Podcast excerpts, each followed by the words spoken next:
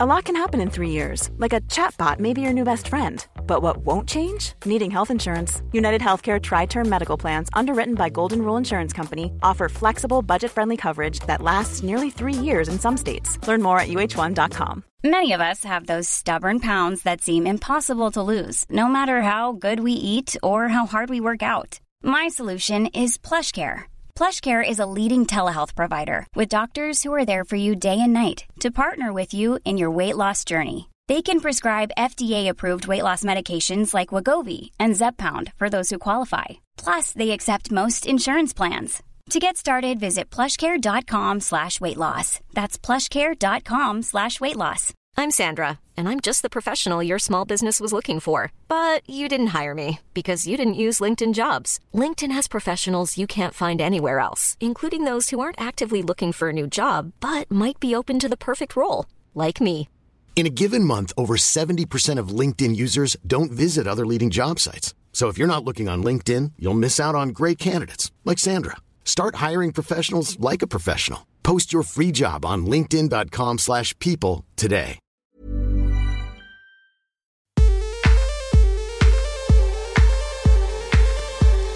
Hello, I'm Sophie Ellis Bextor, and welcome to Spinning Plates, the podcast where I speak to busy working women who also happen to be mothers about how they make it work.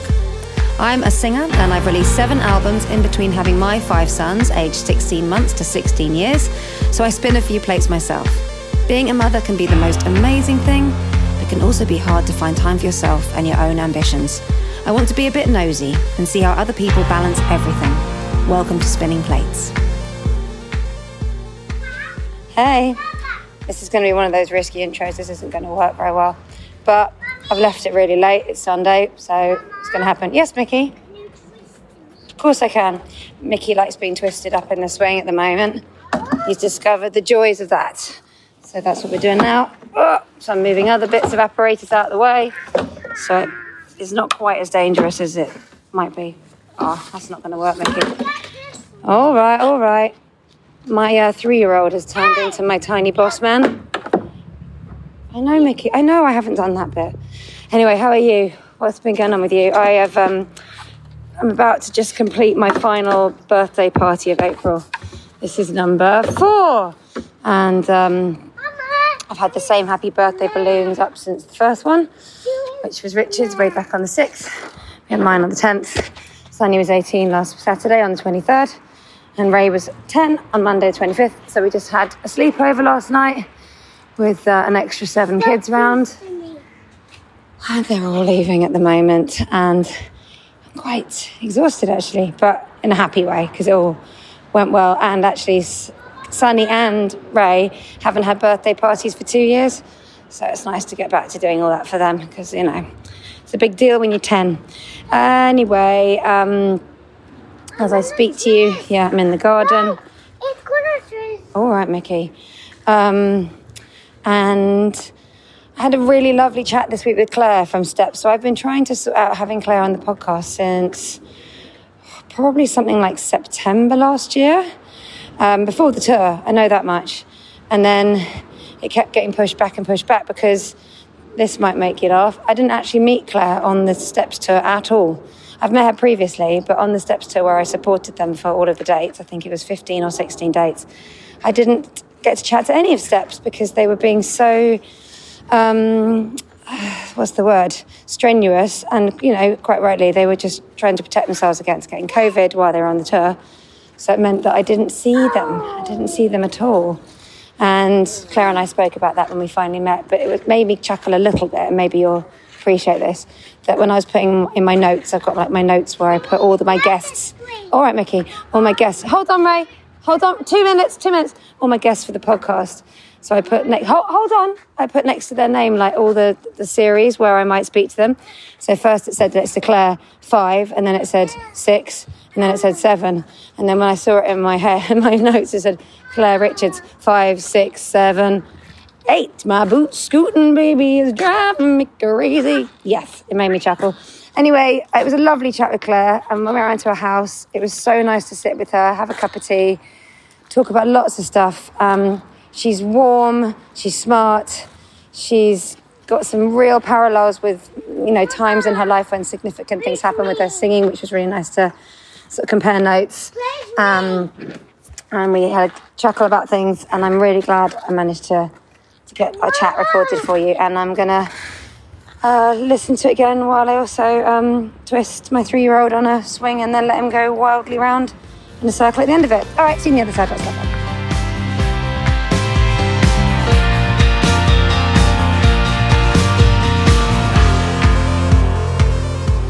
Thank you very much for having us over. Thank you. And it's actually really nice to see you up close because I know. because um, we did a tour together. A whole tour. a whole tour, really happy tour, but I didn't really see much of you except from from the crowd point of view because Yeah. you guys were being so careful. We were trying to be careful. It kind of didn't really work in the end, did it? But um, yeah, it was a weird one. That it was a really weird tour. It was not um, not the most enjoyable from our point of view in terms of just kind of trying to keep it on the road. And I think um, in hindsight, if I'd have known what it was going to be like, probably would have postponed it another year or so, maybe because we're so used to touring in a certain way that is pretty it's joyful most of the time it's it's you know we've never it was just gave a whole extra level of worry to the whole thing Yeah, no, I And, um, totally hear you with that. It makes you understand actually how much touring is not just the gigs. no it really isn't it's like actually that part on on the stage that two hours is it's the key part obviously but Yeah. it's not really i think yeah touring is a completely whole different thing Hmm. to that that moment that you see on stage yeah. it's like that's the payoff and Yeah. that's the reason why we're all there but actually there's there is so much more to it and that we just missed that completely Yeah, so this you had to is it right you were like 2 weeks you were isolating before the tour even started, is that right? well no we rehearsed Mm. um so we in rehearsals we would be really really careful but it's difficult to kind of keep everybody in one place and then when we got to production rehearsals that was when the bubble kind of started which was just over a week before the actual tour started Okay. um, which seemed to be enough. We were testing every day. We were just we didn't leave our hotel rooms. I mean, it was just didn't go to a restaurant, a bar, a gym, nothing. I took a suitcase full of gym stuff, and we kind of made our own little gym, and it, it was crazy, really. And we, I don't know, we tried really hard, but Yeah, I guess there's It one to be able us. to see friends and family after the gigs and that kind of thing. That was hard. That was really hard, actually, and no, especially for. I mean, by the time we'd got to London, it, it was nearly over. So hmm. we'd kind of, and we knew because Lee Faye had got COVID and been away for that week or so. Then Lee got it on the first. He tested on the Saturday, so the second O2. So mm. Faye came back, he left, and we knew we were nearly done. So we did see family at London, but Faye's from Newcastle, or she lives in Newcastle, and all her family came to see the show, and she couldn't see them afterwards. It was just she was ten minutes from her house. It was a bit kind of Yeah, that's tough. it's a bit heartbreaking, and it's that's again sharing all of that with your family and your kids and stuff. It's that's the joy of it. Yeah, and we just didn't. We just couldn't. It was. I was No. very relieved to get home. I know. Well, I did really feel for you. I mean, by the way, the shows were really spectacular, and your fans are amazing. it was like walking into a big family. Yeah. Because they were really. I mean, I watched the first gig like all the way through because I just I, when I'm supporting, I sometimes think I'll eke it out because I'm going to get a chance to see this a lot. Yeah. And the first night, I just found myself like, I know, I'm sticking around, and there was such a great atmosphere, and it was really like, yeah, like being part of this big, joyful family. Yeah. Um, so on that side of it, you know, it was wonderful. But I did really feel for you guys. But that was also what was going on for everybody. I mean, tours were Yeah. being pulled left, right, and centre because. You know, it's so difficult to keep a tour going straight forward when you're every. If, if one person gets it, that's we have to Yeah, abandon I mean, ship. we were one of the first out. I think really arena tours anyway. Yeah. So it was quite. I think it was just us and JLS really. Yeah. Pop wise. Yeah. So it was quite. It was a big risk, and we knew that it was going to be a risk. And even up until the last minute, we were still thinking, Sh- "Is this the right thing to do? Should we be doing this?"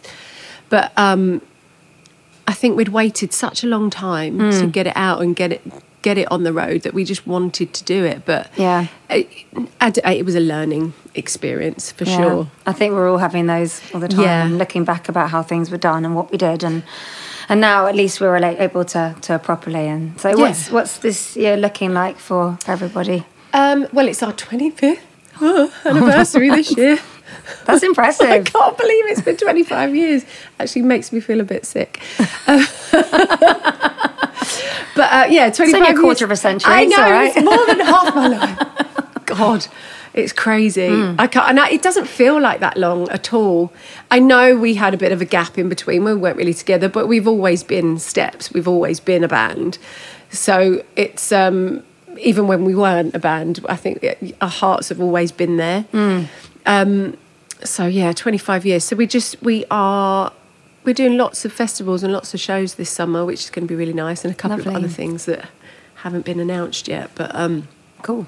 yeah, it's fun. And I've you've just, come back from War of the Worlds as well. How was yeah. that? Do you know what? That was um, something I never thought I would do, and and I think the fact that it was arena tour really helped.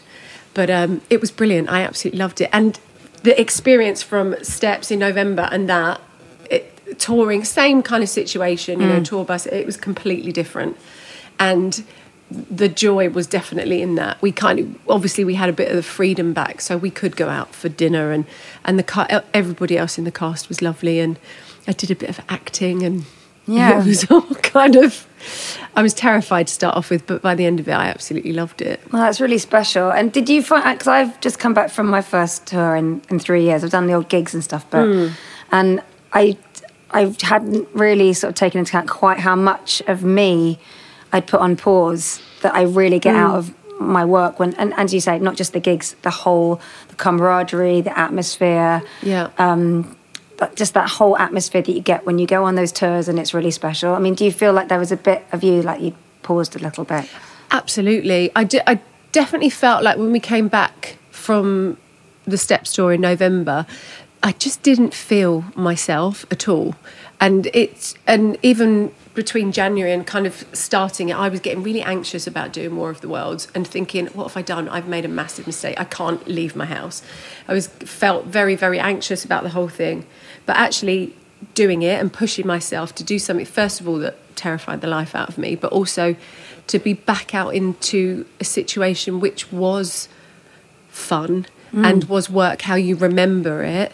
I've come back from there feeling like a completely different person, much more motivated. I've been, yeah, I think I've been a much better wife and and parent since I've been back as well. Which is, and and I don't know if it was the situation of the Steps tour just being as strange as it was that it kind of knocked ev- the the wind out of me a little bit. I think.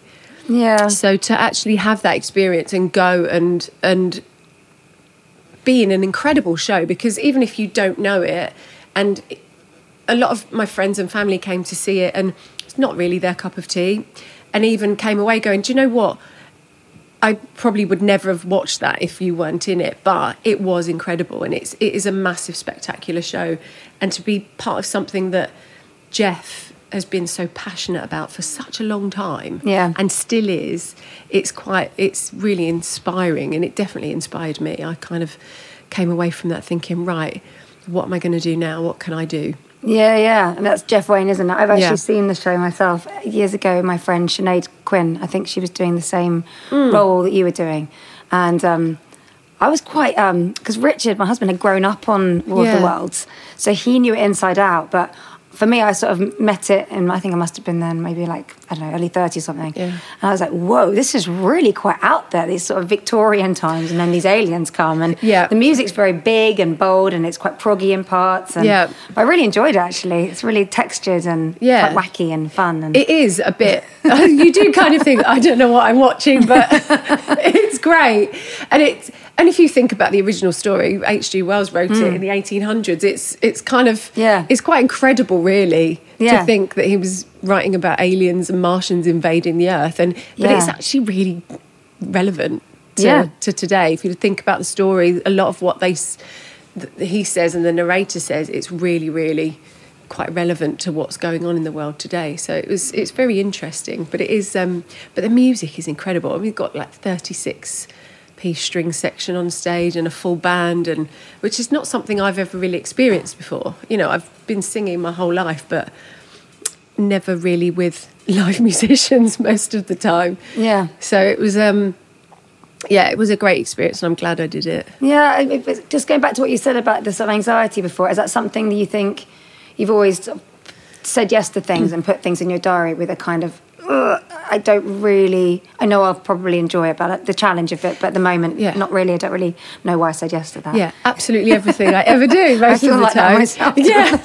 I do. Um, I don't know what it is. I, I in my head when I say yes to things, I said yes to War of the Worlds over a year before we started it, and it was all during lockdown. I had a meeting on Zoom, and it was great. That's going to be brilliant. And as the weeks got closer, I just thought, what have I done? Yeah. And I do that all the time. I did it when I did my solo album. I've wanted to do it my whole life. And as I was out there doing it and performing on my own, I was every single time I was in a mess because I just and guaranteed every single time afterwards I go, oh that was great, I want to do it again, and then the next thing comes along and I. I kind of spoil everything for myself, if that makes. I, mean, I did. Um, I supported Celine in Hyde Park.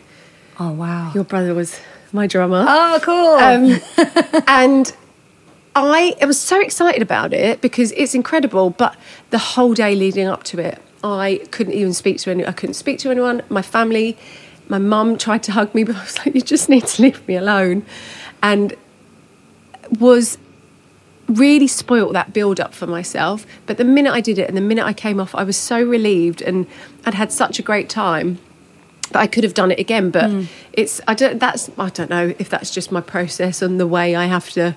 Yeah, I don't think that is spoiling it for yourself, by the way, because it's almost like you don't know the end yet. So that's how I always feel. Like I don't, I don't know yet that I'm not going to absolutely bugger this up. So I know, that's the thing. It's just I the can't enjoy it I know it went all right. Thanks. Yeah, after I sang everything in tune, it was all alright. I didn't fall over, um, and I, I I didn't. Well, I probably did say something stupid because I normally do. Oh, I'm but terrible for that. I just horrific. talk nonsense, just say things, and afterwards I think, oh God, why did I say that? Why didn't someone stop me? Yeah. Yeah. But uh, it's right. It is just that fear of not being good. I And when does that me. fear start to dissipate? Is it when you start to sing? I think so. Once I've got at least one number under my belt, I think Mm. as long as I get through, or there's always a, I guess there's always a song in Mm. every show that is that moment you think, God, as long as I can get that note out, then it's all going to be fine. Mm. So, if, on the Steps tour, it was that first, my first line because it was everything's right up there, and it was I started it, and it was a bit a cappella, and as soon as that was out, I was fine. Gotta say, your voice was sensational. Like oh. so good. Oh. Thank like you. really, really impressive. And it's funny that I, I totally relate to all of that. And I I think it's also it's a bit of a confidence trip with performing because just because you've done all the stuff before, Hmm. it's still all roads only lead to the point that you're at in that moment. Yeah. And I always feel like I'm only really as good as the last thing I did anyway. So Yeah. and also, the more you've done, the more you think, but I've done all, I've got all this experience. I should just be able to just have this now. Yeah. And actually, you can still feel nervous. But sometimes when you do the really scary stuff and you get all that anxiety, it's actually quite, it's probably quite healthy because I don't, I suppose if the opposite is just feeling nothing or just being really chilled about it, then, Yeah. then what's the, what's the, What's the whole, point? The whole journey of it, if you know what I I mean. think it definitely tells me that I care, Hmm. and I think that's half. That's most of it, isn't it? It's that if if, Yeah. if That's you didn't true, really actually. care, then you, I guess you wouldn't have those feelings. And it's it. The most important thing for me is that I do a good job at every single time. Yeah. and and it's not for the lack of wanting to do. It's like sometimes, especially with your voice, you know, there are little things sometimes that happen. You think, oh God, where did that come from? And and the majority of the audience probably wouldn't even notice. But I think I'm so so finicky and picky about what I sound oh, yeah. like. You've always got that in your head. Yeah, that- The critics. Oh. God, that you know that note was a bit rubbish, or I cracked on that, and no one else would even think twice about it. But yeah. I think we're our own worst enemy sometimes. And so when you're doing these things, do you feel like you're doing them for yourself, or is there part of you as well that wants to be able to show your kids what you're doing? obviously all I whenever the kids are there, that's I want them to be proud of me. I think everybody, every parent does, don't they? And I hmm. think they don't they don't really live in that world a lot. They've always been around it because it's. I think we got back together properly in 2011 and we did tour in 2012, so they were still quite small, but just seeing them absolutely loving it was that's the reason why I keep doing it now. I mean, I don't know if it's going to change, but they still want to come. They came to see War of the Worlds. Charlie absolutely loved it. So Um, he's. Did you say he's nearly fifteen? Is yeah. that right? And then your daughter's twelve. 12 Yeah. yeah. so i mean she's he's he's quite geeky. He's into all his kind of sci-fi and superheroes and stuff so he absolutely loved it. Um and they and they will come they love to watch a show and they love to come and see it. So and even if i think that maybe steps music is not their thing they will still come and he'll dance well they both dance the whole way through the show. And for me that's entirely what it's all about. I don't think obviously we all work we all go to work to provide for our families and for our hmm. kids and stuff and that's an important part of it as well but i want them to i suppose look at me and think oh yeah she's actually she's really good at what she does Yeah, and I suppose as well, just when you were saying before the world's and part of you was like, I want to just, I could just stay here and just be here. I sort of get the impression that maybe there's there's this sort of home thing that you do, your family life, and then your work is almost like sort of not not as integral, not like it's not like part of your everyday life. Yeah, it's very. Se- I do keep it very separate, hmm.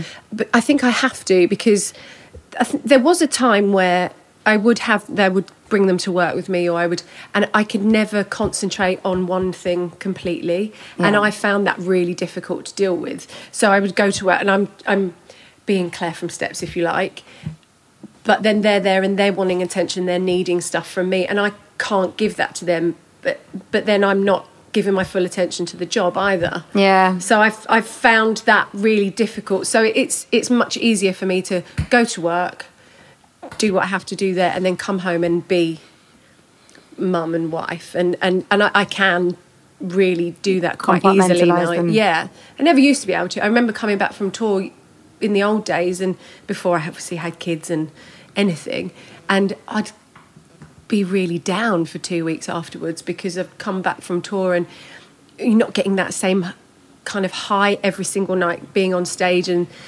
getting what you get from the audience. And I used to really struggle with that coming mm. home and not having that.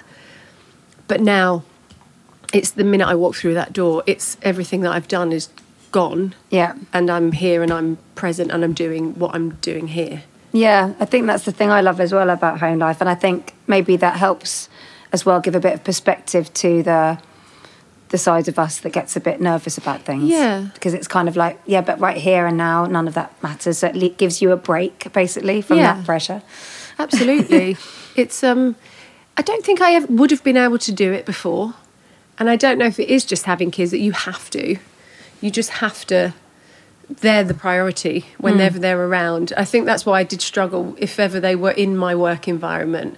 And even now I, I generally won't see them before a show because it just it, I don't know if it adds an extra layer of Yeah, I think that's anxiety. very very smart because um, I had a really nerve wracking time with it before I did um, my London gig like three weeks ago. Yeah. Um, and so it was the f- the last gig of a 17 date tour, and you know, like when you have your because I live in London, so all my friends and family are coming. Yeah. So you've already got all that, and I thought, you know, I just want to finish the tour on a high, and I really stupidly had the kids come from soundcheck onwards and stay in my dressing room until. Turned out 20 minutes before I went on, Yeah. and it was a nightmare. I can't even imagine. They were, the little ones were really hyper. Yeah. And then my 12 year old just didn't, 13 rather, he just didn't want to be there. he was very cross with me. Yeah. So even when I sent him out front, he didn't want to watch the gig at all. But, but it was very near his school and it was like, just stick it out. You might as well now. There's no one at home. So, Yeah, yeah. Um, and he was literally WhatsApping me to my dressing room going, I'm going to watch one song and then I'm going to come and sit in your dressing room. oh my God. Um, it was so stressful that while I was putting my glitter on, I had my three year old like, on my eyes. I had my three year old on my lap and I accidentally put the, the glitter glue in my eye. Oh no. I was just like, maybe, maybe I'm not coping quite as well as I like to think. So I think having that space for yourself Yeah. is very, very smart indeed. One size fits all seemed like a good idea for clothes Nice dress. Uh, it's a it's a t-shirt. until you tried it on. Same goes for your healthcare. That's why United Healthcare offers a variety of flexible, budget friendly coverage for medical, vision, dental, and more. So, whether you're between jobs, coming off a parent's plan, or even missed open enrollment, you can find the plan that fits you best. Find out more about United Healthcare coverage at uh1.com. That's uh1.com. Many of us have those stubborn pounds that seem impossible to lose, no matter how good we eat or how hard we work out. My solution is PlushCare. PlushCare is a leading telehealth provider with doctors who are there for you day and night to partner with you in your weight loss journey. They can prescribe FDA-approved weight loss medications like Wegovy and Zepbound for those who qualify. Plus, they accept most insurance plans. To get started, visit plushcare.com slash weight loss. That's plushcare.com slash weight loss. I'm Sandra, and I'm just the professional your small business was looking for. But you didn't hire me because you didn't use LinkedIn jobs. LinkedIn has professionals you can't find anywhere else, including those who aren't actively looking for a new job but might be open to the perfect role, like me.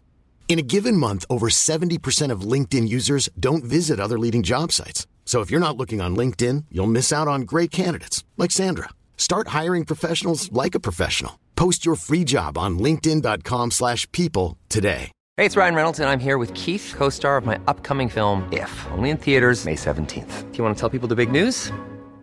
All right, I'll do it. Sign up now and you'll get unlimited for $15 a month in six months of Paramount Plus Essential Plan on us. Mintmobile.com slash switch. Upfront payment of $45 equivalent to $15 per month. Unlimited over 40 gigabytes per month. Face lower speeds. Videos at 480p. Active Mint customers by 531.24 get six months of Paramount Plus Essential Plan. Auto renews after six months. Offer ends May 31st, 2024. Separate Paramount Plus registration required. Terms and conditions apply if rated PG. If we uh, rewind a little bit, what was going on in your life when you had your first baby? So, God, how I was, I was 29 when I had Charlie, and I pretty much wasn't really doing anything. I steps had split. We split in 2001, and I had uh, between 2001 and having him in 2007. I- I really didn't do anything at all. It was just kind of, um, What did that time feel like? That's quite a big, yeah, big amount of time if you've been that that sort of. Because also like the late nineties and sort of 2000, 2001, that's when steps were really, yeah. you know, w- working so hard, and it must have been a very we intense crammed period. a lot. Uh, From 97 to 2001, we crammed quite a lot. I think Mm. we, we, we had three albums and a greatest hits in kind of four years, I Wow, suppose. yeah. And then actually, I've erased it from my memory, but 2002, H and I did an album together as well. So so from about 2003 onwards i wasn't really doing anything it was at first it was great because i just thought i was 18 when i got my first record deal and it wasn't with steps it was a different band so i'd kind of been on the road and Was that a pop and- band as well? yeah just girl group three girls and even though we didn't have any hits we toured a lot we supported boyzone and and Dec when they were doing their music a lot and did smash hits we toured for that whole year It's so, it's fun. kind of- I mean, that's an amazing era to be doing. yeah, stuff, it was great, and Yeah. it's, it was never like that ever again. Really, Yeah. everybody was really in it together. You learn so much though, right? It's like a crash course, and it was and so it- much you need to know about. Yeah, it was my training because Yeah. I didn't have any other training apart from that, really. So it was my. I left. I went to a normal secondary school. I left at seventeen, and within two months of leaving, I'd signed a record deal. So, Wow. and it was all just coincidence, really. It wasn't. just sort of serendipity. Yeah, I met somebody. I met Yeah. somebody at a karaoke, and who introduced me to this person, who introduced me to that person, who said, "Do you want to be in a girl band?" And I just went, "Yeah, right."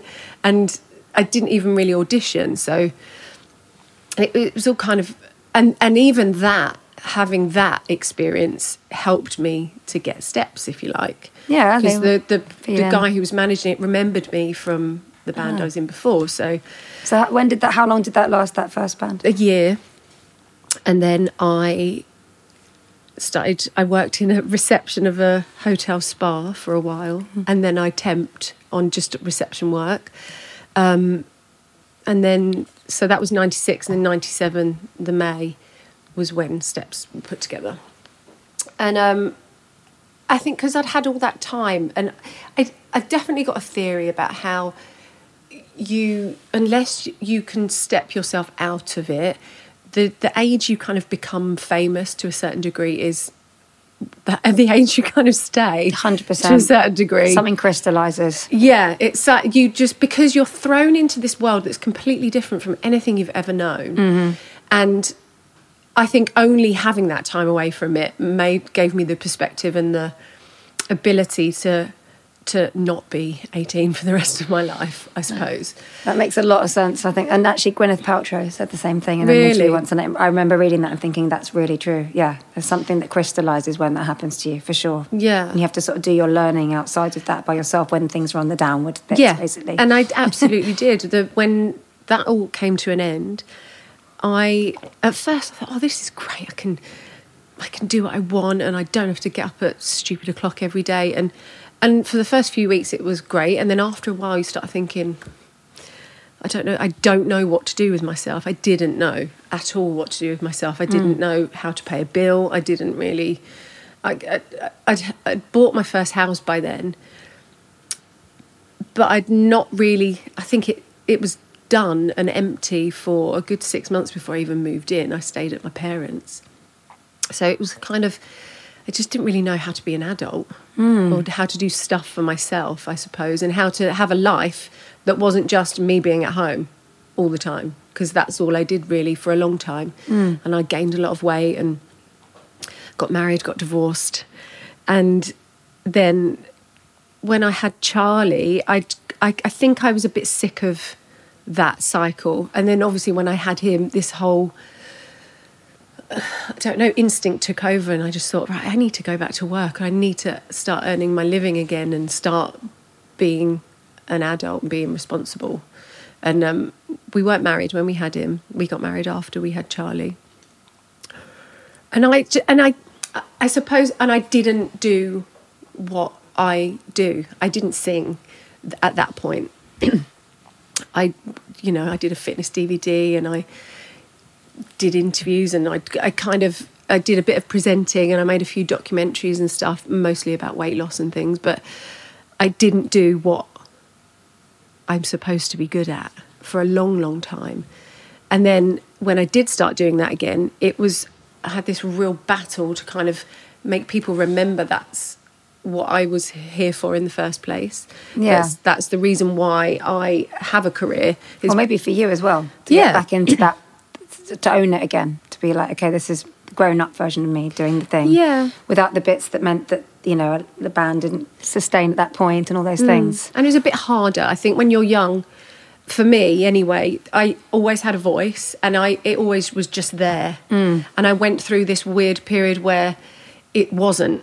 And I every time I tried to sing, it just wouldn't do what I wanted it to do or what it, what I was used to it doing. Mm. And I think it was getting used to that being older and understanding that this it doesn't just happen. You have to work at it and you have to look after it as well. So i, I went through that kind of weird period of time and I did a show called Popstar to Operastar which changed absolutely everything for me when it came to my voice and singing and, and yeah that's an incredible experience it i mean what fantastic. what a discipline as well I know. thing so do you think that was another one of those um, I, I'm really anxious, and why did I say yes to this? And oh god, it was Mm. six weeks ago, and now it's four weeks away, and now it's three weeks, and actually it's tomorrow, and one of those. No, I get really excited about all of these things because especially when I get chosen to do stuff, I think, oh, it's so great, and they must really believe in me. And then I, I wasn't confidence wise. I was probably like I feel like if I did that show now, I, it would be a completely different experience.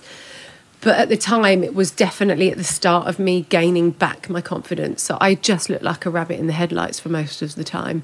And although I I absolutely loved it and I cried my eyes out the day I got kicked off. I was absolutely devastated. But I um I just was terrified all the time and I d- and it affected my performance every single time I did it. Yeah, that's really exhausting as well, isn't it? Not, that that that horrible version of nerves that you just can't quite Yeah. get on top of. Yeah.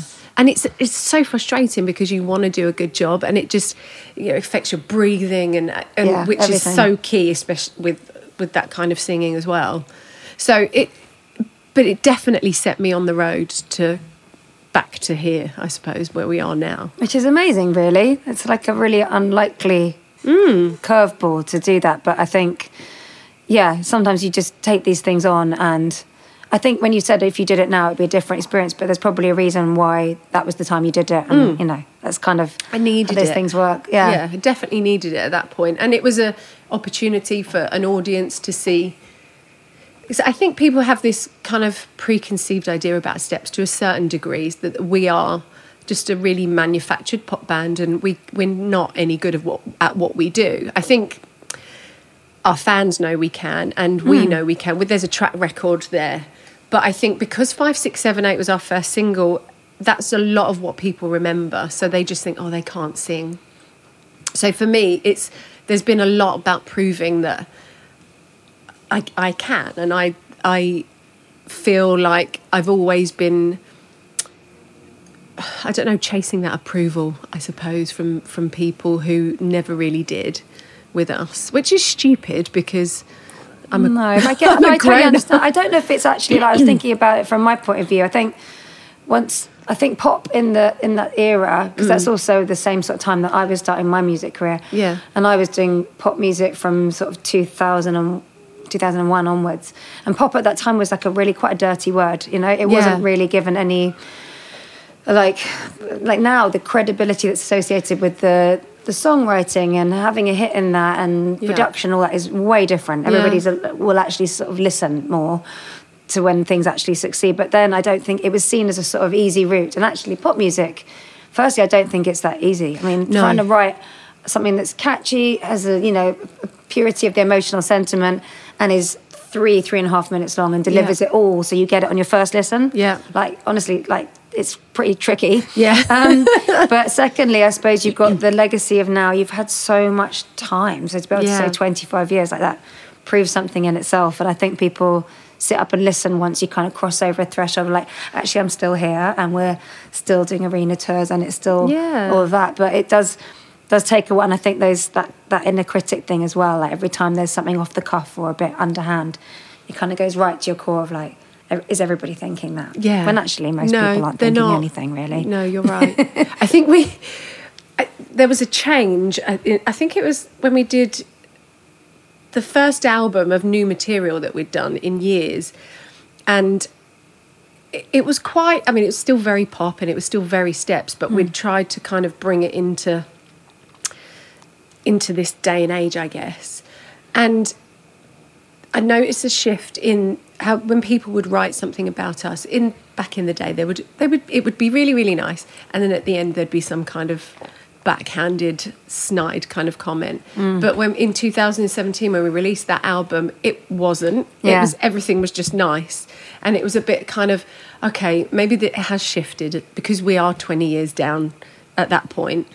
And are people you know taking it on face value now and rather than judging us for what they think we are yeah which i think is what or it was a bit it wasn't cool to admit that you like I was going to say was also because the people that are doing the write ups, they've grown up Yeah. too. So a lot of the same journalists are still around, but actually they're like, oh, they, they're not associating with you know that that sort of um, you know the way it was cool to write. They're just Yeah. thinking, oh, I used to love that song actually, or that was me at uni or something. Yeah. like they've sort of forgotten that they weren't supposed to be Yeah. talking about stuff in the same way. you're not allowed to like steps no, I mean the proof's in the pudding, and I think I was thinking about it on the way here. Like, there's so many pop groups and pop artists that just fall by the wayside because it's really tough and it's a quick turnover, and there's normally this key bit where it's all like high octane, and then past that, the momentum comes from a mixture of the longevity of the people in the group and Yeah. their determination to actually make it work, but also having a fan base. And Yeah. if one of those two things isn't there, like it's just not going to work, is it? I think we have all got the same mentality when it comes to we all we are all quite determined to make it work, and we're very, you know, steps is our. It's our business, but it's also our baby, I guess. I mm. think, and the fact that it's still the five of us is a is a big part of it, and and there came a point where we really took over the. Back in the day, it was you know everything was Pete Waterman. Really, we just were there, and we were. Apart from the tours, the tours were always our. That was our moment to be able, be able to explore what we'd been given, if you like Yeah. and make it ours. Yeah. But now it's very much ours. You know, we Yeah. we don't write as a band, but we ch- every single song is chosen by us. We and it takes months and months and months for us to do that. And and it's you know that we've got five very different personalities, so Yeah. it's not easy. And it's not easy to have five quite creative minds wanting to do different things and get into a p- point where it's all it the sometimes same. very hard. Yeah. it's not the easiest process, I'll be honest. Uh, but we do all get there because our Yeah. end goal is the same. Yeah. And also Steps has almost it's almost like the extra person in the room. There's actually what the band Yes. the, you know the essence of that. So you've got to always kind of there's like a fixed parenthesis of what that means. You know, like Yeah. the boundaries of what will work for steps. Yeah. And I Um, think you're right when you said it, a steps audience it does feel like a family it's there's a very i don't know if everybody feels this i've said it before about their their fans it feels different to me i don't know if the the way that our fans look at us and the way they see us in their lives it's quite a it feels like it's really important to Yeah, them. I would agree with that from my, my perspective as well. There's like an intensity of that bond. I suppose it's quite formative, and I think the fact that you've been something that's been there, you know, with, with the you know the the highs and the lows of that Yeah. long term relationship that the band has brought, that's brought an extra level of affection Yeah. for the times when you've gone, yes, we're all together, and look at us. Yeah. I mean, it's that's really great. That's a story in itself, isn't it? Like there's, it, it's been, it's meant something to them to follow every incarnation and all the stuff that's gone on. And yeah, I mean, I think it's amazing because, you know, my husband's in a band. He's no met he met them when he was a teenager, so I know very well what it's like to manage those those dynamics and the Yeah. the whole thing. But actually, I've always said to Richard, whenever there's anything where you know they're struggling to get everybody on the same page or something, I'm like, yeah, but if you change out one person, it's not the same band. It just all it's changes. not. so Or one's missing. Yeah. It's not the same. It's definitely. I think um, we've been quite lucky in the fact that it's still all five of us. I think. Yeah. And we've always said it wouldn't be the same. yeah, You know, there were three other. The first um, incarnation of Steps, I suppose, didn't have me, Faye, and Lee in it. Oh, really? There were three other people originally. Oh. And they lasted about six months. And then the audition that found us was when it became what you see it now. Hmm. And I definitely, I do believe in sort of stuff like that. Everything happens for a reason. Yeah, and also there's a chemistry between the people who- when you're working together like that. Yeah. You'll be able to keep that going. Like that just it's not always the case that you can do it. And I know there's been times when it hasn't been all of you together and stuff. In fact, I was I'm always I love um, band histories and all Yeah. that stuff. So i- is it really the case that H was traveling around with Britney Spears on her private jet? Because that is an amazing. I love that story so much. So please tell me it's true because I was obviously a bit sad. Um, no, it is true. That's so It's- brilliant. I know. We, so we toured, I think it was 99. We No toured with got Britney in annoyed. They're all on tour bus Yeah. using the private jets. we're all kind of waking up at two o'clock in the morning, Yeah. dragging ourselves into a hotel, and he's getting a lovely night's sleep in a hotel and flying by private jet everywhere with Britney. I know, And, uh, so her- brilliant. Yeah. And I loved it when he said, "Well, I wasn't really chatting with her because she was tired. I was actually mainly talking to her mum. Like you'll go like, oh, that's fine then. Yeah, that's fine. And mum, she had an assistant called Felicia who was always with her. Um, and Big Rob, her security, who, I mean, she was still a kid then. She was, God, yeah, she I think she was only 16 or 17, probably. wow. No wonder she was tired. and it was her first it was her first big tour. Wow. I think she'd only even had two releases or something. I'm trying to remember. So this 2000 was it? Did you say? You No, it's say? 99. 99. Sorry, The summer Okay. of 99. So we were there from like June to August. So yeah, that's all like just the beginning of her career, really, isn't it? Yeah. Yeah. Wow. So it, it was an experience. I mean, it was, It's very everyone funny. thinks it's great that H flew around on a private jet, but we were all a bit kind of. It's really funny. though. It caused it caused some issues. I'm not surprised. That's really that's really going to ruffle some feathers. I'll, I'll meet you guys there. Uh, yeah, it's fine. I'll, I'll be- I'll see you in the dressing room. Yeah, and Felicia coming and going, hey guys, H, we're leaving in about an hour. Is that good for you? Oh my god. Oh dear. yeah, that's great. See you later, guys. All Yeah. um, yeah, I think that's. I just love all those stories, though. I mean, bands we they're definitely capable of ridiculousness, and and also at a time when. You know, especially in that sort of pop thing, and when you're part of a major label and there's a schedule and you've Yeah. got to be here, there, and everywhere, and everybody telling you what to do, and then actually there's not a lot of um, sort of you know the, the currency of you know good manners and etiquette and stuff becomes very quickly devalued when you're Oh. not really being treated that Yeah. kindly yourself. You know. I mean, we. I remember when we went to America, we found it really difficult because we're. uh, You know what it's like here when you're on that promo trail. It's relentless, and we were. You know, I remember the the.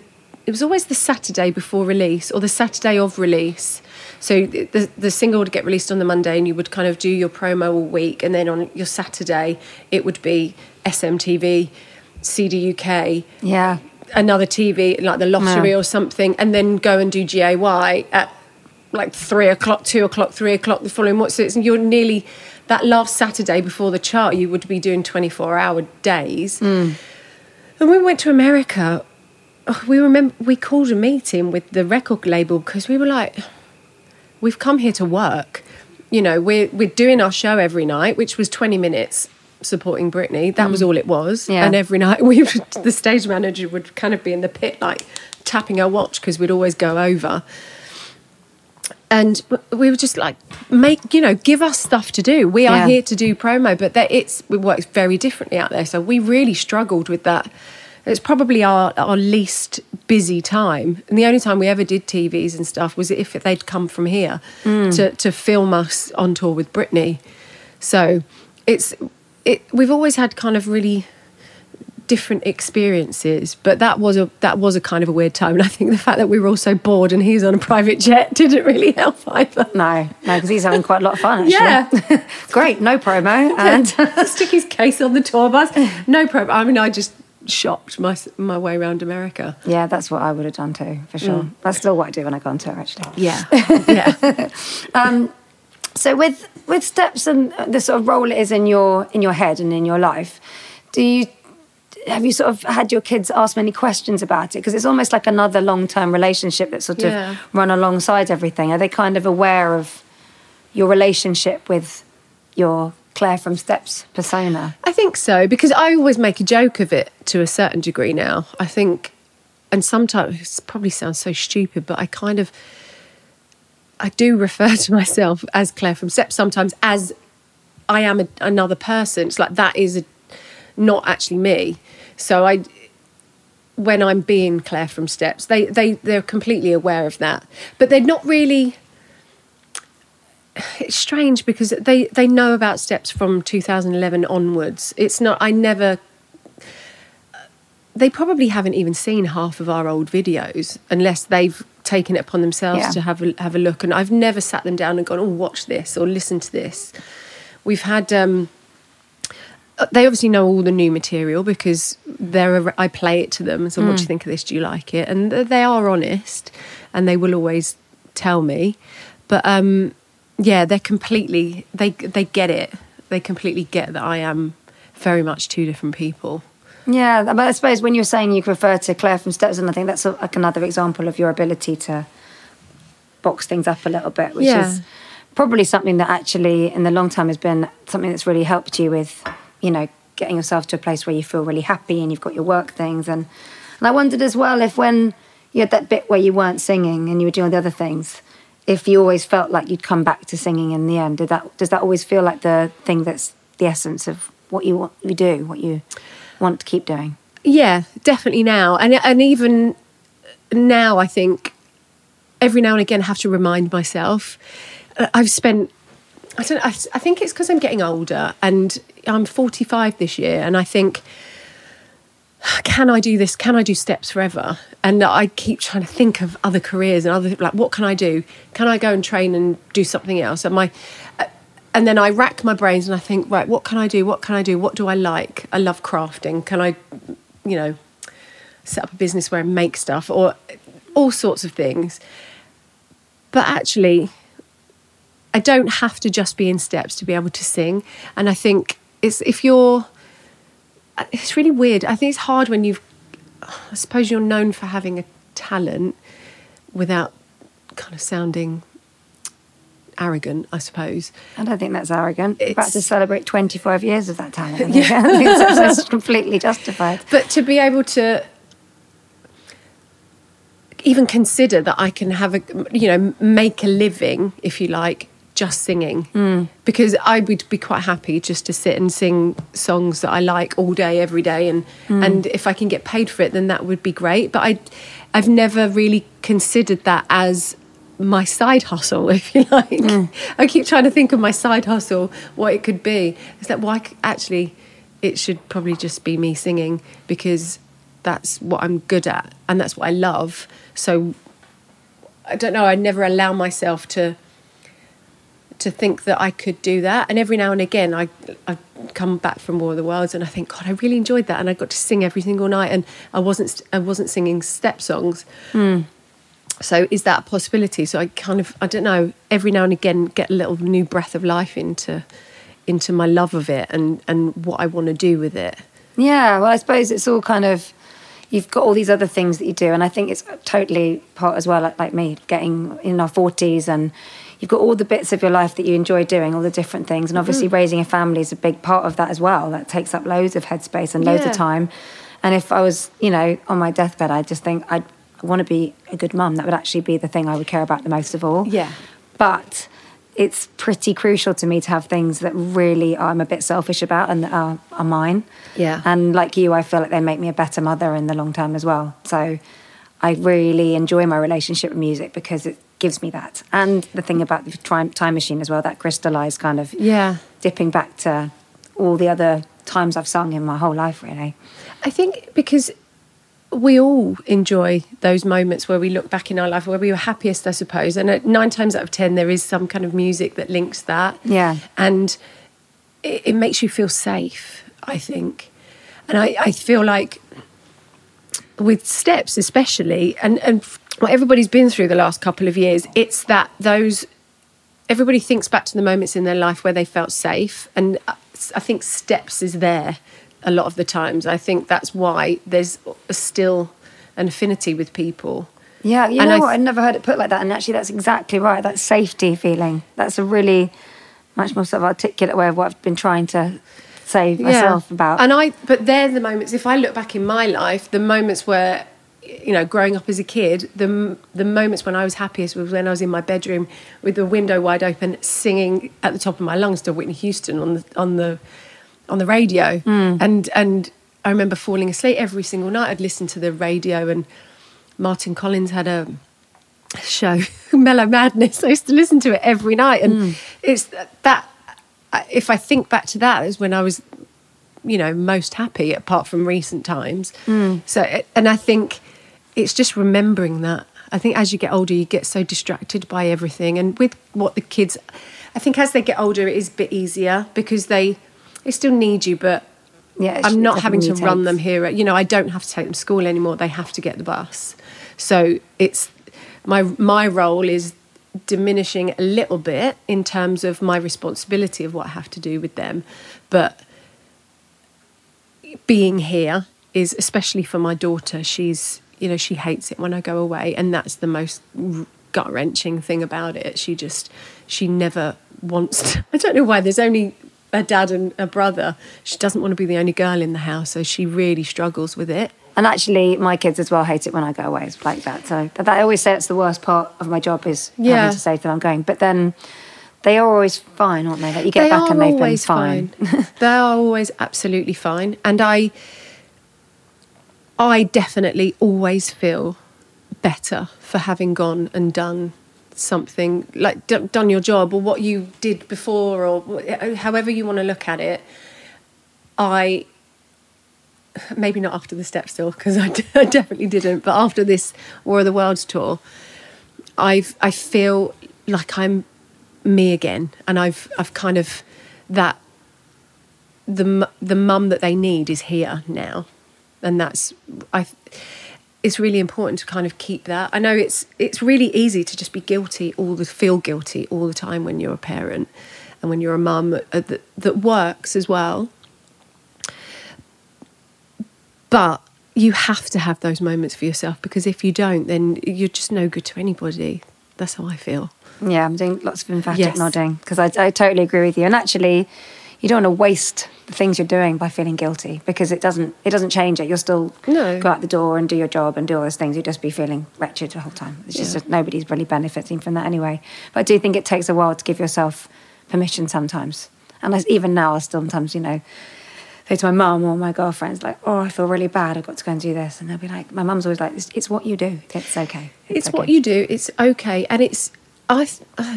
I enjoy the fact that they can see that I'm independent, and they, you know, you don't have to rely on anybody to. That's what I try to drum into them all the time. Just whatever happens, just be independent and have your have something for yourself, whether that be your job or or a hobby or something. But just always take those moments for yourself because I one one of the things I find most important is being independent. I couldn't bear it if I had to rely on somebody for everything. I know, you know, we all have to at some point in our lives, and I have had to, but I that kind of striving to be able to support myself is what keeps you going. Definitely. And, And- and your kids. And so, were you raised in a musical family? You mentioned singing the moment. No. Not at all. I'm the only, the only one. We just, I didn't, I don't know where it came from. I don't know why. I just, I became obsessed with Karen Carpenter when I was about 10 or 11. Good choice. It's Yeah. My, probably, possibly my favourite female Yeah, vocalist. she's just, I used to just, my mum and dad had the Ticket to Ride album, their Ticket to Ride, and on vinyl, and I used to play it and play it and play it and just try to copy the way she sang constantly. And that's where it started and that's where it came from. I always sang, but just, Mm. you know, like kids do. I used to, you know, get my dressing up box and sing somewhere over the rainbow and on, on my little stool in the, and make everybody listen. But I don't think anybody knew I was any good at it because no one in our family did it at Yeah, all. that Nobody. the thing that was done. Yeah, just n- nothing, and not even anybody since either. In our family, it's strange. Oh wow, just you. Yeah, it's that's quite just- nice though, because then you can kind of discover things for yourself. Yeah, and so, I did your mum work? Was she working mum? Yeah, so she always worked part time, and so she was always there. My dad always worked quite hard, and he was the one that did late nights and stuff. But she she always worked part time, and she and it was always around. I remember when probably even when I was eighteen or nineteen, she would say she had to have school holidays off on Oh, her wow. job, um, just to even though I wasn't there. My sister my sister left. My sister did hairdressing, so she left after her GCSEs. So Oh well, so you're both gone quite quite young. yeah, Yeah. yeah. I, do, I didn't move out of home until I was 24, I think. Oh okay. I, I thought you said you left at 17. That's when you went. No, into- I just was on the road On all the the, road, time. right. And back then, it, I really was. I'd come home, I'd dump a suitcase and pack another one, and Yeah. she'd do all my washing, and never had to do anything. Yeah, even when I moved out, I would still go and dump my washing off, and she'd do it for me. It might come back to bite you one day. Yeah, I know. I know.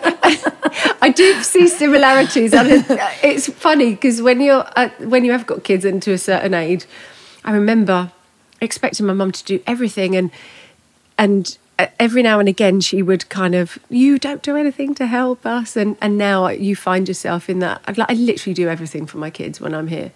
Like, I if if they didn't have to do a single thing, they probably wouldn't. And I do try and like if you, I kind of resort to bribery sometimes. If you do that, I'll give you fifty p.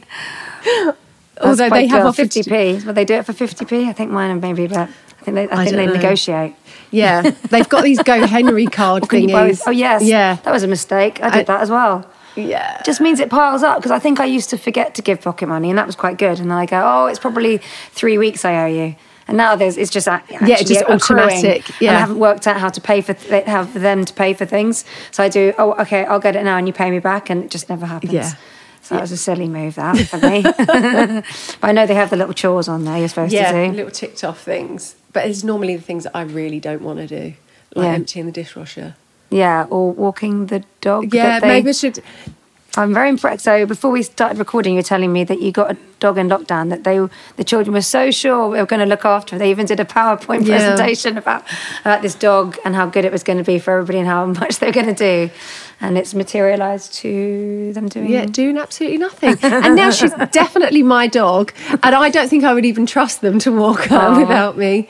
but she's um having a little sleep while we chat. yeah, she's she's she is good. She's very sweet. But they I I do whenever I say to Charlie, "You coming for a walk with us?" and he goes, "Is that a question or are you telling me that I have to?" So he she Da- Daisy comes quite a lot. She's quite good at the weekends, but yeah, it's all me.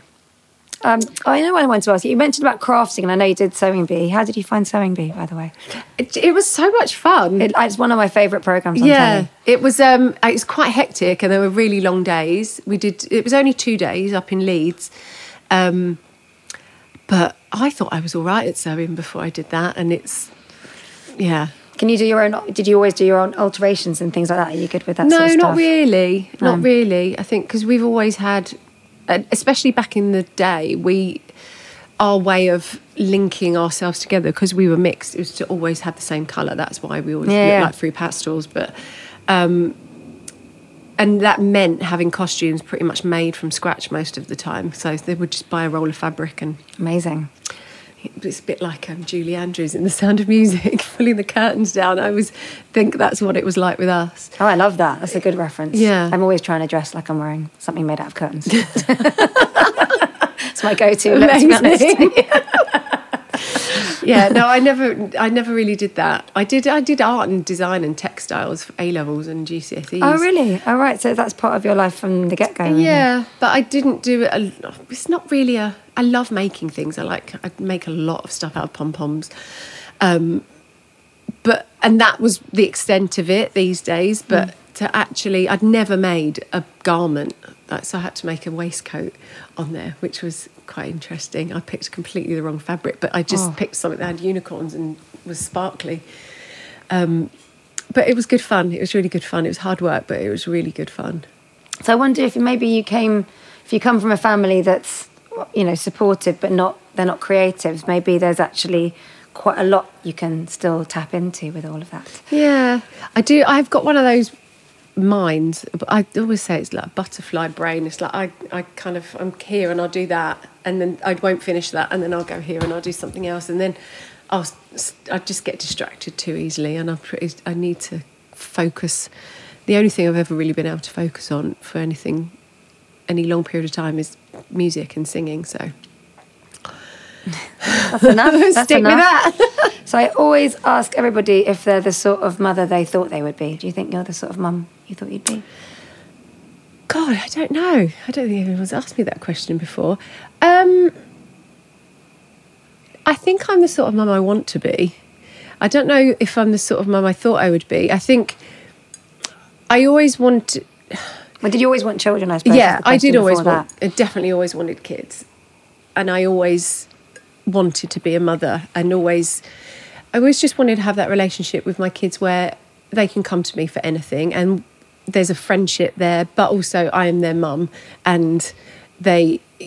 I never wanted to treat them like they're just my friends, and I think that's when the lines get blurred a little bit. I want them to Again, emphatic nodding. yeah, I want them to respect me and I want them to listen to my advice rather than just think I'm lecturing them all the time mm. and be strict but not too strict. I, it's, you know, my, mum was quite strict when I was growing up. So I, and I, and my sister was quite a rebel. So I was the one that I probably kind of, I didn't do a lot when I was younger because of kind of making up the fact my sister was outrageous and and I remember even in my twenties, I'd come home at like two o'clock if I'd been out, and my mum would be sat with a cup of tea waiting for me to come in. So I always, I thought, I don't, I want to trust them, but I don't, I, I, which is really hard. I think these days, I think parenting is so different to when we were younger. Definitely. There's so much more to worry about, and I don't know if that's just because we're a generation of worriers, or if there really is more to worry about, which I'm sure there is.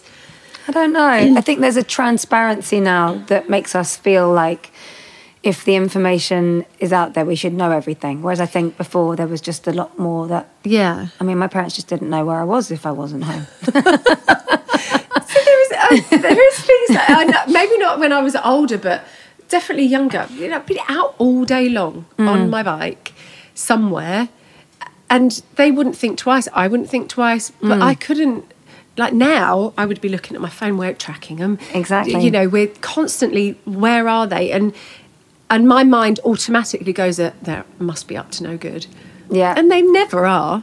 Because they are actually, they are really good kids and they don't want to, like Daisy would be devastated if she thought she'd done something yeah. wrong. Yeah, I think it's that thing of the, the transparency of being able to actually, as you say, track them and all that. I mean, Yeah. if you feel like if you can do all that, then you should know about it, and then if like, and then that encourage you to think that you're tracking them so that the bad thing doesn't happen. Whereas before you didn't have that option, so they just go off, and then you just had to go. They'll probably come back safe and sound. Yeah. you know. So I think there's That's probably the one a bit thing of I. I always have said to them is that just whatever happens, it doesn't matter how bad it is, you've always just got to tell me the truth because as long as I know, I can help you. If if I don't know, Hmm. then that's where we get into to situations that we don't want to be in. So I've, I always just encourage them to be honest with me. Yeah. Even if it's not the best situation. Yeah. And nine times out of ten they are. But Yeah. there's always that little bit where they're not. Yeah, but also they learn how to tell you the thing you should hear. Yeah. then- yeah. Don't, don't worry, that's just a tr- trick, isn't it? It's part of growing up as well. I um, it's something I I feel uncomfortable asking you because it's not something I would normally bring up, but because you mentioned about your documentaries where you were doing sort of weight loss documentaries, I feel it would probably be a bit strange if I didn't ask you about Okay. your relationship with raising kids when that's something that you've you know been quite open about Yeah. your relationship with. Is that something that has you've been found tricky with raising the kids, or it's not really something that you've had to worry about in the way you thought you might? Um And you don't have to answer. Yeah, no, talk no, about no, this. it's fine. it's really like very far out of my vocabulary to talk to anybody. Yeah, no, no, it's fine. Body and I'm image, happy unless to uh, because I think it is important nowadays as well. Because again, they're growing up in a completely different environment. That's very true. I mean, it's bad enough. It- all my issues started when I got into the band, and it, not even steps actually. The first band, it was you know we were put on a diet immediately and Really? made to lose weight. Yeah, When you were a teenager? I was eighteen. Yeah. Oh my god, that's horrific. and uh, so I and the things that I did from then on. To, I remember even then the first. I think all I ate was peas and fish fingers for ages. I mean, it's just so weird. It is weird, but it's also if someone's telling you that's what it takes, and that's also hardwired to be. Well, if I'm going to be in a successful group, this is obviously what Yeah. everybody's doing, and Yeah. this is what I need to do. And the day the audition for Steps, they said they wanted me, but I had to lose weight. So Oh, that's which now, I mean, can you imagine that happening now? no, They'd, Um, be like just couldn't. Yeah, Like, I'm sorry, what? excuse me. It's actually not legal to talk like that. Yeah. trying to start a job, but wow. but that was from my so that was my day one really and so it, and it did set me on a very it, i'm better now but it's still something that is in my he- head every single day and i think also knowing the things that the kids have to all we had to deal with was airbrush. I remember going for a meeting years ago, and we, our record company, were trying to persuade us to do FHM. And the way they persuaded us, or tried to persuade us to do it, was that they came and they bought two photographs, and they went, "This is this is the photo, it's the airbrushed photo." Yeah. And then said, "And but this was what it looked like before. So look what we can do. We can like make you look like this." And that was the selling point Wow. and and now it's that's on your phone. Yeah. The kids that's so, so it's true. even less real than it was back then. So I, I find that harder to deal with. I mean, you know, my kids are Charlie's never had a problem, but he's a really fussy eater. So it's he will only eat certain things, and he's everyone's told me for years he'll grow out of it, and he never has. Hmm. And he's got a real this I don't know if it's a texture thing, but he gets things in his head and he just won't eat them. Hmm. Daisy's much more. She'll try anything, and if she doesn't like it, she won't eat it, and that's that's healthier, I Mm. think. It's so tricky, isn't it? Because you want them to learn how to be healthy and how to look after themselves and have a really positive relationship that's got no association Yeah. with shame and Yeah, trying to exactly. navigate that is really hard. Um, and I also think your emotional uh, relationship with food is is pretty much there from I think maybe even by the time you get double figures because Yeah. it's an emotional thing. I Mm. mean, we you know think about how people talk about like their grandma's cooking or a meal Yeah. they had or you know they're, Yeah. they're all they're all feeding in or if you you know used to go home to an empty house you would eat because there's no one there when you get Yeah. in from school so that you know, it's all multi-layered and it's not the literal of like it's hardly ever just I really love eating that. No. you know, it's it's really complex. It's not, and I definitely my relationship with food is very complicated, and it, it I don't remember it when I was a kid. You know, we had three meals a day. My mum would cook every night. It was never. I don't ever remember my mum being on a diet. Nothing like that. I mean, she's quite small and always has been. So I don't. It wasn't something that I had growing up at all. Mm. I mean, I was I was quite sporty at school. I always had a big bum and chunky legs, and I was, but not bullied, but comment. You know, the, they were the comments that I would get at school. But I it can relate to never. I don't ever feel like it was an issue until I started working. Hmm. Um, but I've gone from being dangerously thin to obese, and and I and I honestly do believe it's all part of the same. Oh, if it's if it's an eating disorder, it's it's it's one extreme to the other, but it's still it's the same. Whatever that eating disorder is, it's the same thing. yeah. It's it's Oh, an 100%. extreme. 100% and, and you know control and an emotional thing and you know there's there's ways to disappear in Yeah. both directions actually in terms Yeah. of how you feel when you walk in a room and you know and the way people can talk about it very openly as well when you're in the public eye or just you know as you say at school and places like that I do It's- think there's a there is a, a massive lack of understanding generally, and I think especially on the overweight side of it, I think people just look at if anybody who's overweight that they're lazy and and and got no discipline. And I I don't I'm not lazy, and I definitely do have discipline, but I I found myself in that position. And you know, I struggle every day. I have to touch wood, but and I've managed to maintain a good size now for a long time. But it's a battle every day, and I don't.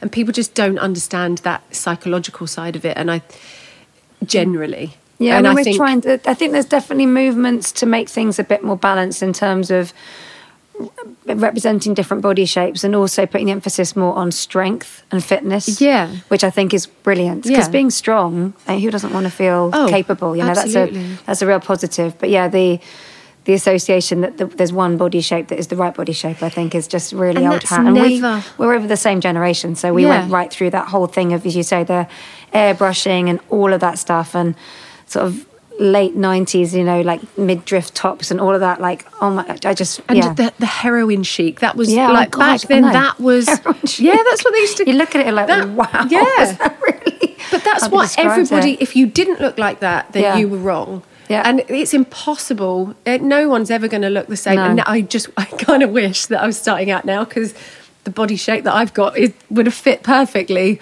The big bum and everything, and small waist, and d it's um, Yeah. it is a minefield, and I think. I just we have to be so careful, especially with our girls, that it's everything is it's the same but different and it, Mm. i almost feel like it's worse it's, un, it's the unattainable that everybody wants Yeah. and that's not that's never changed and i don't feel like it's getting any better No, you might be right, but not for the time being. With, as you say, like the way that you can present yourself online, and and it takes a while for you to understand that the, people that communicate a lot online and use all the filters are actually the ones that are actually not not necessarily leading the happiest no realities. But from the outside looking in, it looks like amazing. You Yeah. know, like uh, you know that that's the glamorous thing to Mm-hmm.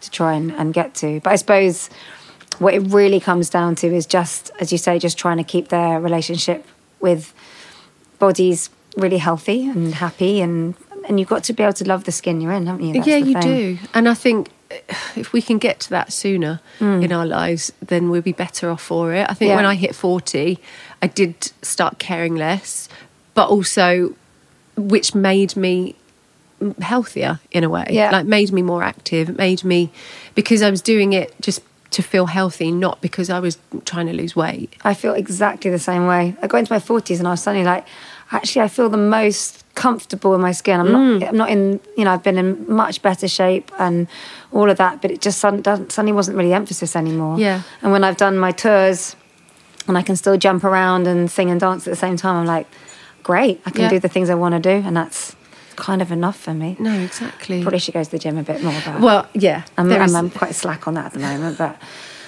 that can come back in its own time. Do you know what though? I I'd love to go for a really long walk. Oh yeah, I love walks too. And I think I feel like that ma- makes me feel well enough Hmm. to know. Yes, I have got a wobbly bum, and I have got you know it's not great when you have to put on a skimpy costume, but I did. When was it? 2012 when we got back together. I was much bigger then, and I did that whole show, same vigor, same energy, same effort as everybody else, but I was probably four stone heavier than I am now, and I was fine and I did it and it was great. And I mm. didn't it, that gave me confidence to know that I didn't have to be a stick to mm. to be able to do my job well. I still did it well. Yeah, yeah, absolutely. And for what's worth, I think you look phenomenal on the tour. All the outfits. I, my personal favourite was the first one. I have to say, the sort of Oh, the purple.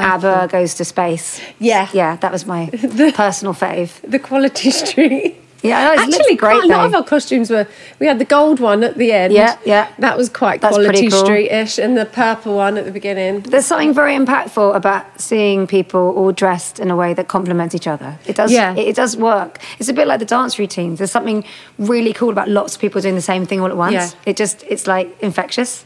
Yeah. So yeah, it's all good. Um, well, thank you for discussing that with me because I know that it's not something I would naturally bring up, but I just think, as I said, because of you've been had quite an open relationship with you know talking about it, I probably would have walked away thinking, actually no, as you say, it is something. And you know, my kids are all different shapes and sizes. I think for me, the whole thing is just that thing of like, starting point is you've got to be really accepting of where you are right now. Like, mm. you have a lovely body and everything's great. And Yeah. if you want to do this, that, and the other, if you want to be, you know, do some more, you know, exercise or build your as they get older, you know, that's all wonderful. And there's loads of ways you can do it. And your body's going to lap it up because you're young and Yeah. capable. But I just want them to feel good. You have no to find. self-loathing, You've please. got to find your own path, hmm. and I don't. I think you're told so much when you're young hmm. and when you're growing up. So you have to do this. You must go to school. You have to learn that. And I think I know from the more I'm told not to do something or to do something, then th- that's the thing that will make me do the opposite. Hmm. And that's probably why I got fat in the first place. Oh, you really shouldn't be eating that. So I would be in the cupboard eating 10 of them instead of half. Yeah. Do you know what I mean? It's. I- And for a moment, it floods your brain with, it's comforting. yeah, Isn't it? And but then you're full of absolute Yeah. self-loathing afterwards because you think, what did I do that for? But it's Yeah. it is a cycle that you can't get Yeah. off. And I, I found myself in that for a long time, but I've got balance now. Hmm. But I don't ever want, I don't ever want my kids to have gone through from start to finish what I have in terms of that because it's just not worth it. No, well, you can, and that's the the beauty of being able to impart wisdom, isn't it, from your own experiences to say, Yeah. you know, look, trust me, I know, I know what I'm talking about with this stuff, and it mm. does, it does help people when you have those conversations. There'll be people that can listen to this now and be like, Yeah. I find it helpful because it resonates, you know. I don't know hardly anybody that's never had a time where they feel uncomfortable with their body image or looking at something else and thinking, is that what I'm supposed to look like? It's just Yeah. part and parcel of I think everybody coming does. to terms with yourself, really, isn't it? yeah, absolutely. Yeah. So going back to the here and now, and I'll, I'll, I'll set you free in a minute. Are there things in your? Do you have to tell me what they are? Are there things in your diary already that you've said yes to that you're already thinking? I'm probably going to feel nervous as that comes up, but I'm excited about it now. Um, do you know what? There actually isn't at the moment. I think because this year, especially, is a steps year still. So I'm very much in a steps headspace, but I've got lots of ideas and plans of things that are different and that could be really, really exciting if it happens, and something that I would like would never have thought of doing before. So I guess you could um, look at sort of West End and musicals and things like that if you love doing your War of the World so much. I don't. Do you know what I do? a lot of people have said that, and I.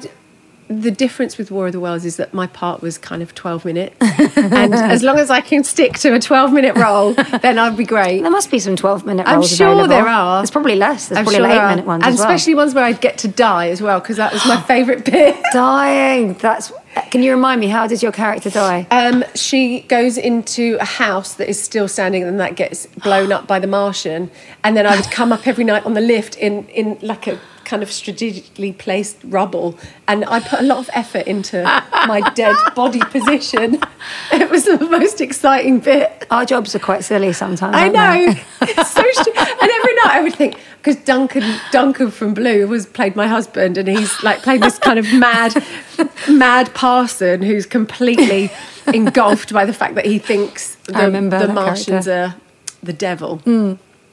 And every night I was trying, like, what can I do to try and put him off? so I'd kind of be there with one eye open, and then. And I, I always thought he couldn't, he didn't notice, but he noticed every single night. He was just too professional. He was too professional. He just kept far going. too professional. It's mad Parsons. We're lucky though, aren't we? We get to do really extreme stuff and then go back and just be like, yeah, back to did the that. you know normal. It's only after, do you know what? Sometimes it's only after when you're talking about it, you think, actually, that sounds completely ridiculous. Duncan from Blue was my husband while I was laid dead on a stage in a load of rubble. And um, It's definitely got elements of a fever dream creeping in. yeah, it's not words that I ever thought I would say in a sentence. There's so many things. It's like I always do say that I've everything every time I do something different and something new, it's like I've got a bucket list that I've never written, and it's like I just I go, oh, I tick that off. I didn't know I wanted to do that, but I've done Yeah. that.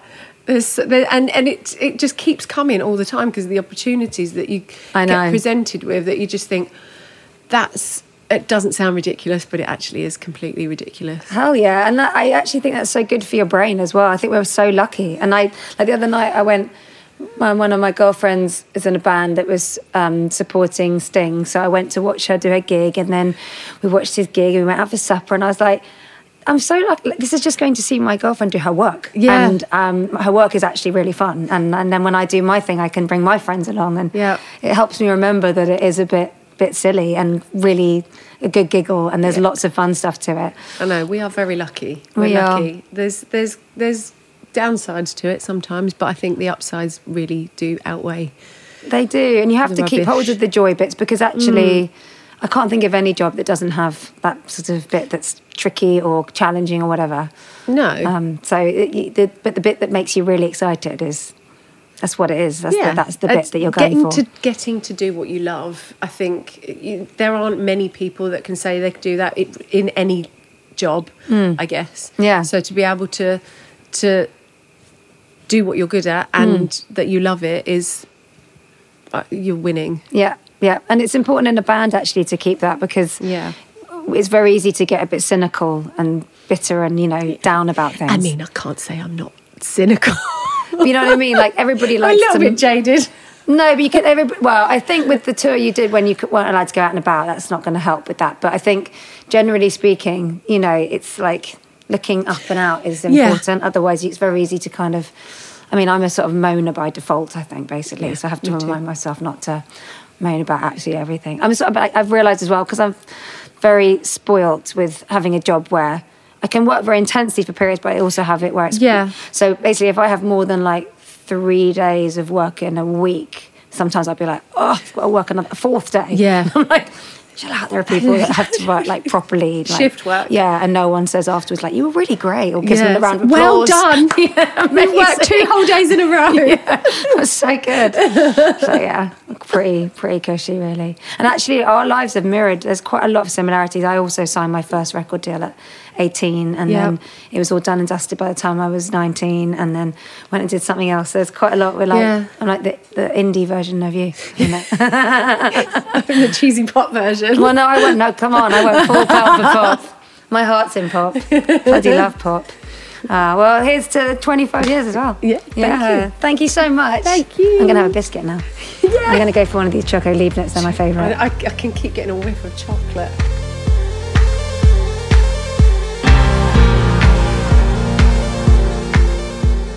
See? Isn't she lovely? It was such a nice chat, um, as I knew it would be. And I got a choco Leibniz out of it as well. Note to future guests if I come round to your house, biscuits is a nice touch. Actually, most people do do nice things like that. I'm just just being cheeky. That's what I'm being. Um, what have I got on this week? Oh, tomorrow I'm going off to the studio for four days actually. I'm going to go away to go and finish my blimmin' album. So this is my eighth original album now. Is that what you call it? Original? As in, it's not a covers album. Sorry, not. I don't mean not covers. Oh, I can't speak today. You can tell I've had no sleep. I mean, it's not a greatest hits or anything like that, or covers for that matter. Um, so this is my third album I've done with Ed Harcourt. It's kind of Japanese synthy pop. Um, so no disco, no dance really, but hopefully stuff that might still get you on your feet. And um, I'm really, really excited about finishing off. It's half done, and I'm going to get it all done. It's going to be lovely. And um, so I'm going to enjoy my, my Sunday, take it nice and easy. I've got another lovely guest for you next week in the form of Lisa Eldridge, makeup artist, uh, presenter, broadcaster, author, businesswoman extraordinaire. So we had a lovely chat. I will see you in one week. Thanks so much for lending me your ears. Um, I don't do this often enough, but thank you to Ella May for my amazing artwork for the podcast. She's back for another series, so series seven. I'm really happy. Thank you to my amazing husband, Richard, who does all the editing. You do a great job, darling. Thank you. I will stop in a minute, Mickey. This is important. And finally, a huge. All right, Mickey. I really. Is your. If you have a three-year-old in your life, is this how they talk to you? Shall I stop? Push you. Yes, I will push you. Thank you very, very much to Claire Jones, my producer and friend, who is so brilliant and comes with me to all the recordings and makes this whole thing a lot more professional. You can tell she's not here for the intros and outros, which is why it's a mess. But anyway, I do love you long time, and it's quite nice to talk to you in amongst doing all the stuff with my tiny boss people. All right, see you in a week. Best of love, over and out.